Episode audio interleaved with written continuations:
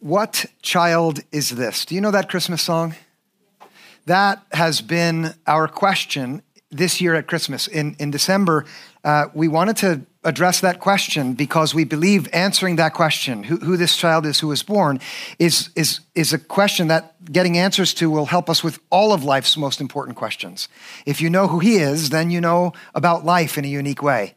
Uh, the Gospel of John tells the Christmas story differently than the other Gospels, and that really uh, guided us in the weeks behind us uh, since John used essentially five big words to say who this child is. And, and each week we've looked at one uh, life. John says that Jesus is life, that he's the one through whom life came into being. If you want to know life, if you want to have life, you have to know Jesus. Uh, light is another word he uses right in the beginning of his gospel. And Jesus is the light of the world.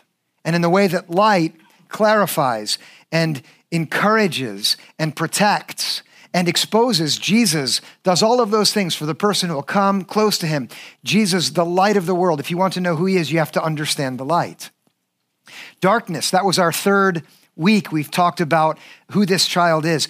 Uh, to understand the light that Jesus brings, you have to have a sense for the darkness, which, even though it's dark, does not overcome the light. Not even the darkness from within us can overcome the light of Jesus. Jesus is the truth, John says. And by the way, if you've been here, you know that I'm going through a summary of the previous weeks. Do you get that? Okay, good. Truth. Jesus is the truth. He is the one who uh, sets us free with the truth that we cannot find in any other place other than Him. If you would know Him and know the truth that He brings, that would set you free. The last of the five words we were going to share on Christmas Eve, but since we weren't able to be together, we're doing that this morning. And that is the word glory. John refers to Jesus with this term, glory, in a unique way, which, if we'll see it, will help us understand who Jesus is. Before we get into it, I want to share one aside. Anyone who reads through the Gospel of John carefully comes across at the end of that book something that is unique in all of the Gospels, where the author John actually says directly why he wrote this book, what the purpose of his sharing all of these stories is. And it's, it's, it's really personal, okay? And it has to do with you. He essentially says that the reason he wrote all the stories that he did about Jesus was so that the reader would believe that Jesus is the Son of God and the Messiah, and believing they would have life in his name. The reason that all of these stories were recorded, according to John, was so that you personally would believe in Jesus and have life in his name. It is the conviction of John that apart from trusting Jesus, no one has life at all. And that's what he means by believe. He means trusting Jesus. Many of you have made the choice in the past to trust Jesus and believe in him. There are some folks who have not made that decision who are here with us or who are tuning in online. This morning, I want you to understand that my goal when it came to planning out what we would do at Christmas was not just to talk about Christmas for the sake of talking about it, but it was rather that you would believe and have life in Jesus' name. This subject this morning, the glory of Jesus, my hope is that as we look at what it is that makes Jesus glorious, we would believe. Those of us who've never believed before, and those of us who have believed in the past. Do you have this sense that even if you've believed, you could use a, a, sort of new sense of trust in Jesus? Does anybody have that sense? Yeah. So that's what I'm inviting you to this morning. And what John wants us to have an experience of Jesus where seeing him, we trust him, and trusting him, we have life. So this morning, the glory of this child born in the manger. Let's start with what John says in his prologue about the glory of Jesus. Look with me at John chapter 1 verse 14. Here's what John writes. And the word became flesh and lived among us, and we have seen his glory, the glory as of a father's only son, full of grace and truth. Let's take our time with these words. John's unique way of telling the Christmas story begins with this claim the Word became flesh. At the very start of the gospel, he describes a time when the Word was with God and was God in the very beginning. Before there was anything else with God, the Word was present there with God, and that Word is Jesus. The story of Christmas is the story of the time at which this transcendent Word chose to be with us, to become embodied, to live among ordinary people. This is when Jesus was born. And when that happened, John says, look again, he lived among us. Now, that word us there, before it refers to you and me, and, and we do believe that Jesus lives still, but before it refers to us, that was John's way of pointing to the fact that he lived at the same time that Jesus lived. He lived in the same place where Jesus was born. So when they were adults, John was able to go along with Jesus and the others who followed him in a unique way so that he was able to see Jesus with his own eyes. Try to imagine that for a minute. That all of the stories that were told here in the New Testament were, first of all, experienced by ordinary men and women, and John was one of them. He was born at the time where he could see Jesus and what happened with him in his own way. And now, notice this having seen Jesus and lived with him and, and, and observed the way he interacted with people, the way he talked to folks, his attitude, his responses to others, what John says about Jesus is this look again. We have seen his glory, the glory as of a father's only son. Glory is, is a word that we don't use very often. But when John used it, glory was a word that meant radiance in a heavenly sort of way. Okay? Brilliance, luminous, so splendid that it demands some kind of recognition. In the Old Testament, and that would have been the scripture from which John's faith grew, in the Old Testament, that word glory is only ever used of God. In the moments when God appeared amongst his people and shined, it was glorious. Maybe you know the story of Moses, the first time he encounters the presence of God. It is in a fire burning in a bush. There's glory. Or the Israelites were freed from oppression in Egypt and they had to go into the wilderness and they were guided by night uh, and it was a fire in the sky that, that kept them going. God is glorious. And so now, when John says, we saw Jesus with our own eyes, and what we saw was glorious, and it was like the glory of a father's only son, what he means to say is if you will understand who Jesus is, you must recognize that when you see the face of Jesus, you are actually seeing the face of God. The glory that is unique to God was uniquely present in the human face of Jesus, who is glorious in the same way that God was glorious. Now, that is a big claim to make. And it should make us ask what was it that John saw that made him believe that the face of Jesus showed the face of God? What was it that he observed? Now, that question, which is meant to be in our minds at the very start of, of the Gospel of John, is quickly answered through the simple stories that John tells about what he saw when he saw Jesus interacting with others. In fact, in the first miracle that John recounts, at the end of recounting it, he says, Jesus revealed his glory in this way. Maybe you know the first miracle that is told in the Gospel of John. It happens at a wedding when water is turned into wine. Good. This means fill in the blank wine. There was a big wedding in a very small village in Cana. Everybody was invited. Jesus and all of his disciples were invited. Jesus' mom was even there. The wedding was an absolutely wonderful celebration until they ran out of wine, which was not supposed to happen. And when that happens in the first century, it's a disaster. You cannot run off to the liquor store and get more wine, and it's especially awful for the groom. And the reason is that the groom was responsible for providing for the party. You know how there's a lot of pressure at weddings? Imagine all of the pressure for making sure everything's just right is on the groom's shoulders.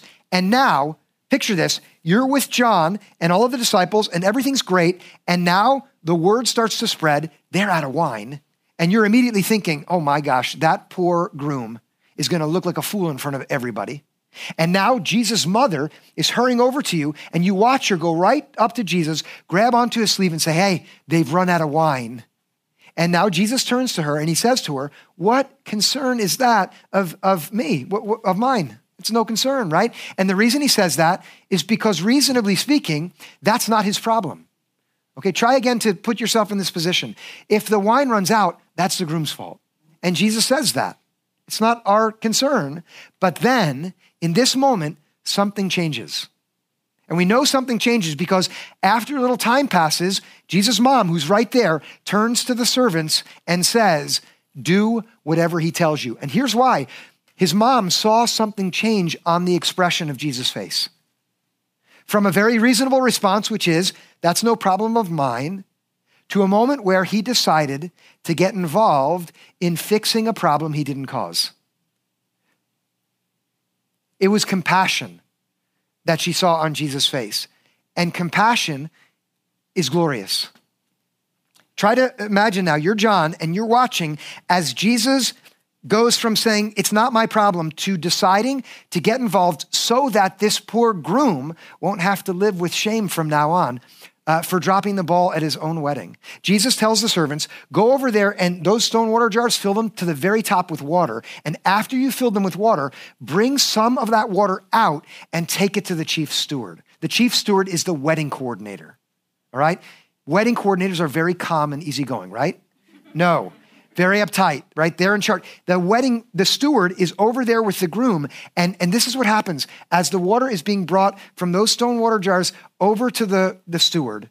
Jesus' miracle is performed, and he turns that water into very good wine, but he does it in such a way that the only people who know are the servants and the disciples right there, John being one of them, and Jesus' mom. Nobody else knows. And Jesus did that on purpose. And he did it so that when the steward tasted the water that had become wine, he would think that the groom had actually saved the very best wine for the end of the ceremony, which would make him look like a hero rather than a fool.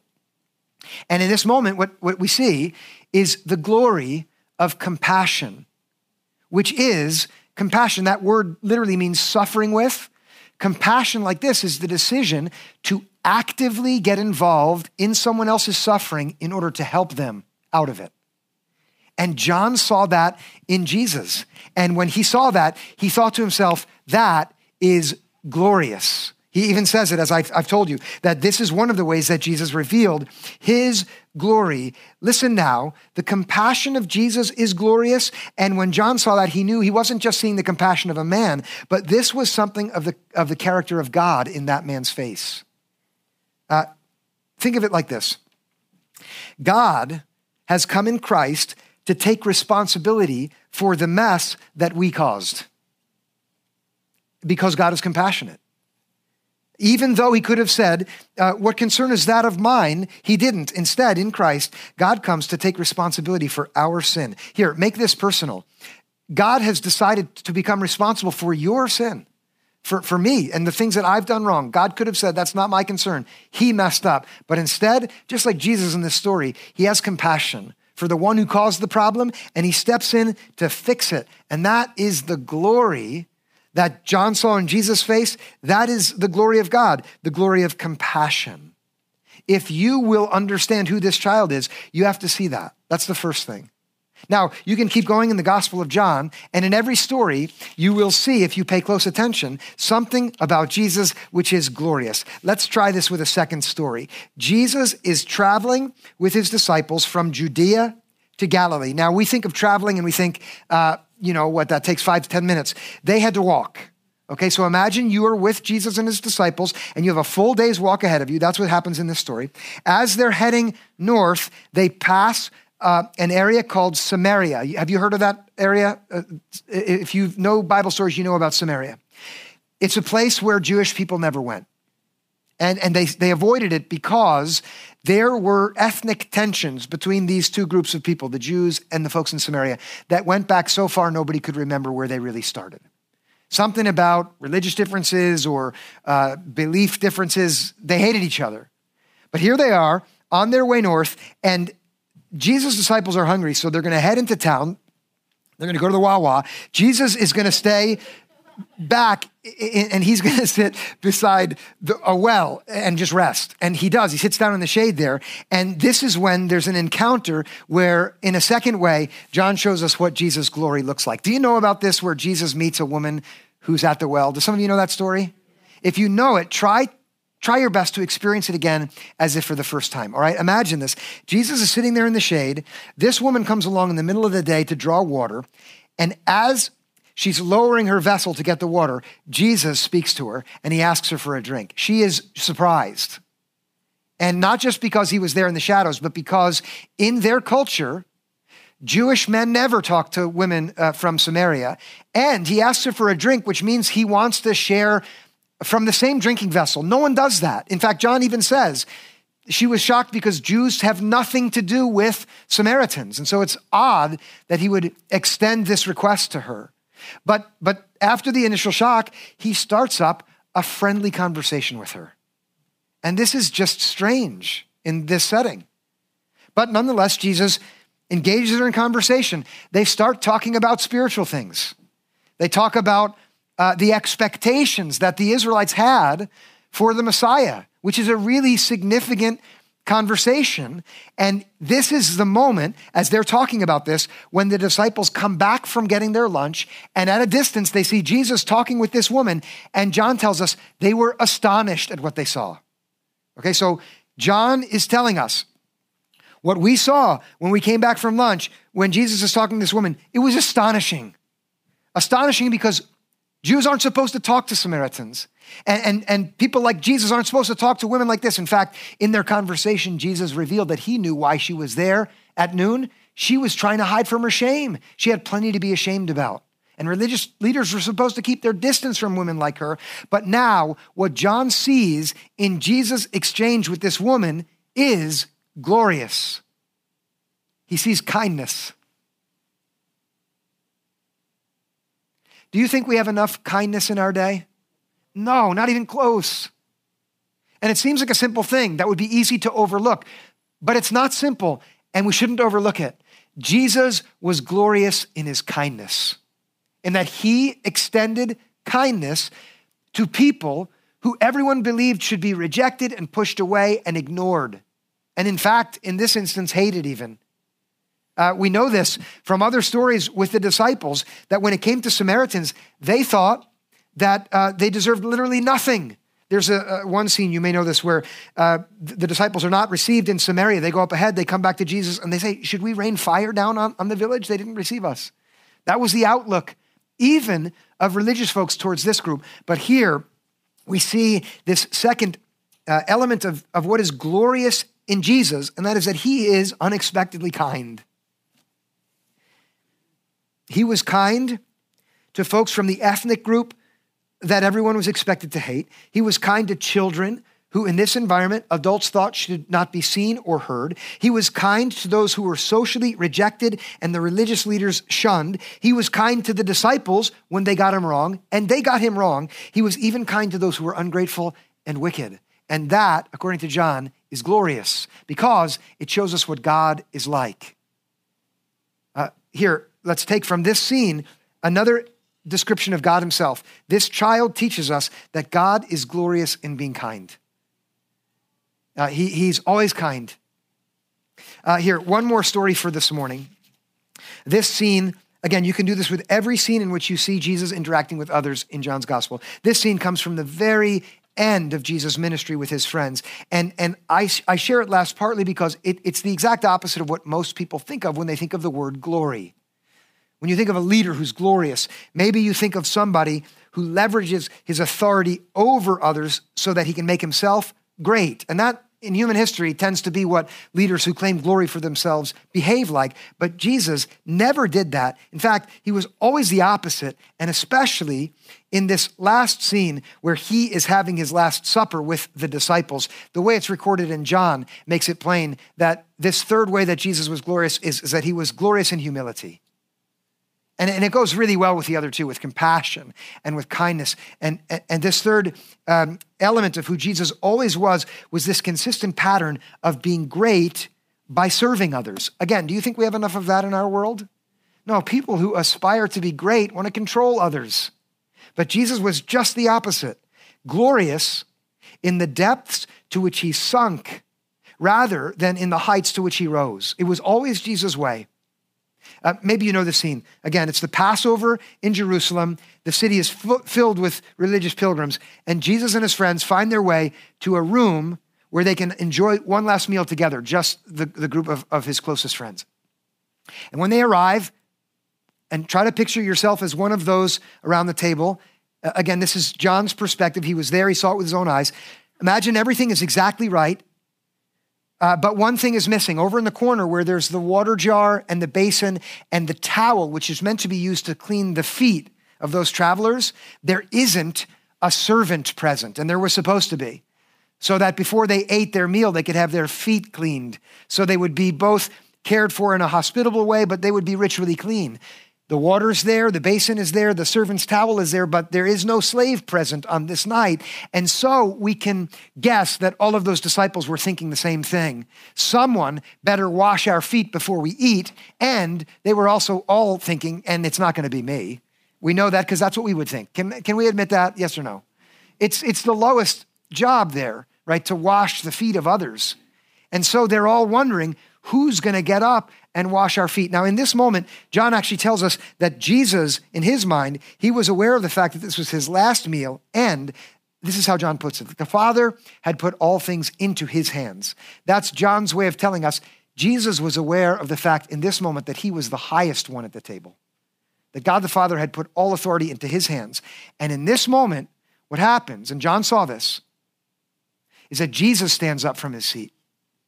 And Jesus walks over to where the water basin is, and he tips over that water basin, or the water jar into the basin and fills it with water. And then he takes off his outer garment, and Jesus picks up the servant's towel and he wraps it around his waist. And then he lifts the basin and he walks over to the disciples, and one by one, he kneels down and begins to clean their feet himself. Really try to imagine what this would be like. Uh, for me personally, it's very moving to picture Jesus doing this for me. But that's what we're meant to do. John had gone about with Jesus all these years and knew he is my master, and yet now Jesus is behaving like the servant, the slave. And, and, and you can picture there clearly the humility that was there on Jesus' face. And this is glorious. It, it, it's, it's divine that kind of humility. I hope you can picture that humility on Jesus' face because the glory of a master choosing to be a servant in order to provide comfort for tired feet and the dignity of being purified before this meal, that glory is the glory of God Himself. And it's counterintuitive, but if we want to receive the child who was born at Christmas for us, we'll have to recognize that He is glorious in His humility too. It was his humility that was behind his decision to come as a vulnerable child. It really is a unique idea that God would become a child. It's because of God's humility. It was his humility that is beneath his patience with us. Are you aware of the fact that God has to be patient to put up with you? Yes or no? That's God's humility to do that. It was his humility that enabled him to endure mistreatment from the very people he came to save. I mean, it's one of the ugliest scenes in human history, the crucifixion, where Jesus is being abused by the very people he came to save. But the reason he allows them to treat him like that without fighting back is because of his humility and his glorious. It's also his humility that always makes room for us and welcomes us again and again, whether we have strong faith or we have lots of doubt. Whether it's a season for us of confidence or insecurity, God's humility is such that he makes room for us always. And that is glorious. Now, as I said at the start, the reason John tells these stories about Jesus is so that we can see who Jesus is, and seeing, we would choose to trust him. And then trusting him, we would have life in his name. And trust does not mean having all the answers or being perfectly secure. It just means deciding that I'm going to believe, I'm going to go on counting on him. And, and what that means specifically here, if we've seen what John wants us to see, look at these three words is to trust in Jesus' compassion and his kindness and his humility, first of all toward us, and then through us toward all the people we'll ever meet. And, and I want to give you this challenge. It was meant to be my challenge on Christmas Eve, but here it's going to be your New Year's challenge. Okay, at the beginning of this year, it is with those three in mind to choose to believe in Jesus and have life in his name again and then believing in him, showing that life to the people around you. And this is what it means with those three words. Look at them. It means, first of all, accepting that Jesus is compassionate for you, and then receiving that compassion by choosing to be compassionate with the people around you. And that's a, something I'm going to ask you to do this morning. First, will you accept Jesus' compassion for you? That he sees you and the problems that you caused, and he decides to get involved in them to help. Will you accept that, yes or no? Yes. Uh, uh, uh that's not a, I really want an answer there. Will you accept it? I, I, we need to, I need to accept it again. And then, this is a second question, and I mean it. Will you then turn that compassion toward the people around you? Before you answer, isn't there someone that you know who caused a mess that you could say, that's not my problem? Is there somebody like that in your life? So, will you choose to get involved to help and be compassionate? Yes or no? Yeah, okay, here's the second one kindness. And this is a specific challenge. Would you accept God's kindness toward you? It's hard for some people to do that. It's a very different question than, like, you know, have you been good enough? No. Have you been ungrateful? Have you been wicked? Those are the terms that Jesus uses when he describes God's kindness. He says, God is kind to the ungrateful and the wicked. So, in whatever way you need to accept his kindness, my challenge to you is open your heart to his kindness for you personally, and then will you reflect that kindness out into the world to someone around you who maybe is hard for you to be kind to? Will you do that? Yes or no? Yes? Please. If no, keep it to yourself. I'll say, even if you can, even if you're honest and say, no, I, I just can't do it, God is still kind to you. Third one, humility. I think this one's the hardest by far. I really do. First of all, to acknowledge that God, who is Almighty God, has decided to humble himself for you personally. That's hard to accept and imagine. If God is the one who created everything and is perfect in every way and is perfectly holy, that he would humble himself for me personally, that's hard to accept. But this is my challenge. To believe in Jesus means to accept that God has humbled himself for you, and then for you to accept that in such a way that you choose to serve others in humility around you. Will you choose to accept that this morning and this year? Yes or no? Yes. Now, here's what we need to do we need to ask for God's help for all three of these. And so I'm going to lead us in prayer, and I'm going to ask you to join your heart with me as I pray so that God will help us receive and then reflect these three. Let's do that together. God, we believe that you will help us as we ask for your help in prayer. And so this morning now, having seen the glory of Jesus and his compassion and his kindness and his humility, we are asking you to help us believe in him and have life in his name. First of all, by accepting his compassion for us personally for accepting his kindness and his humility for us personally, and in that way, believing in him. Trusting that you have decided to be compassionate and kind and humble in relationship to each and every one of us who are gathered together this morning, who are tuned in online. We accept your glory for us in these unexpected and beautiful ways. And then we ask very simply that as we receive each one of these, that we would be people who reflect that glory back out into the world, not so that we ourselves would be regarded as glorious, but rather people would know that you are the God who is indeed glorious. As we extend compassion, choosing to become actively involved in the suffering of others, whether it was our fault or not. As we, in a very countercultural way, are kind to people that we're not supposed to be or expected to be kind to, as Jesus was. And then, lastly, as we humble ourselves and relate to those who we might want to lift ourselves above as servants, like Jesus did for us.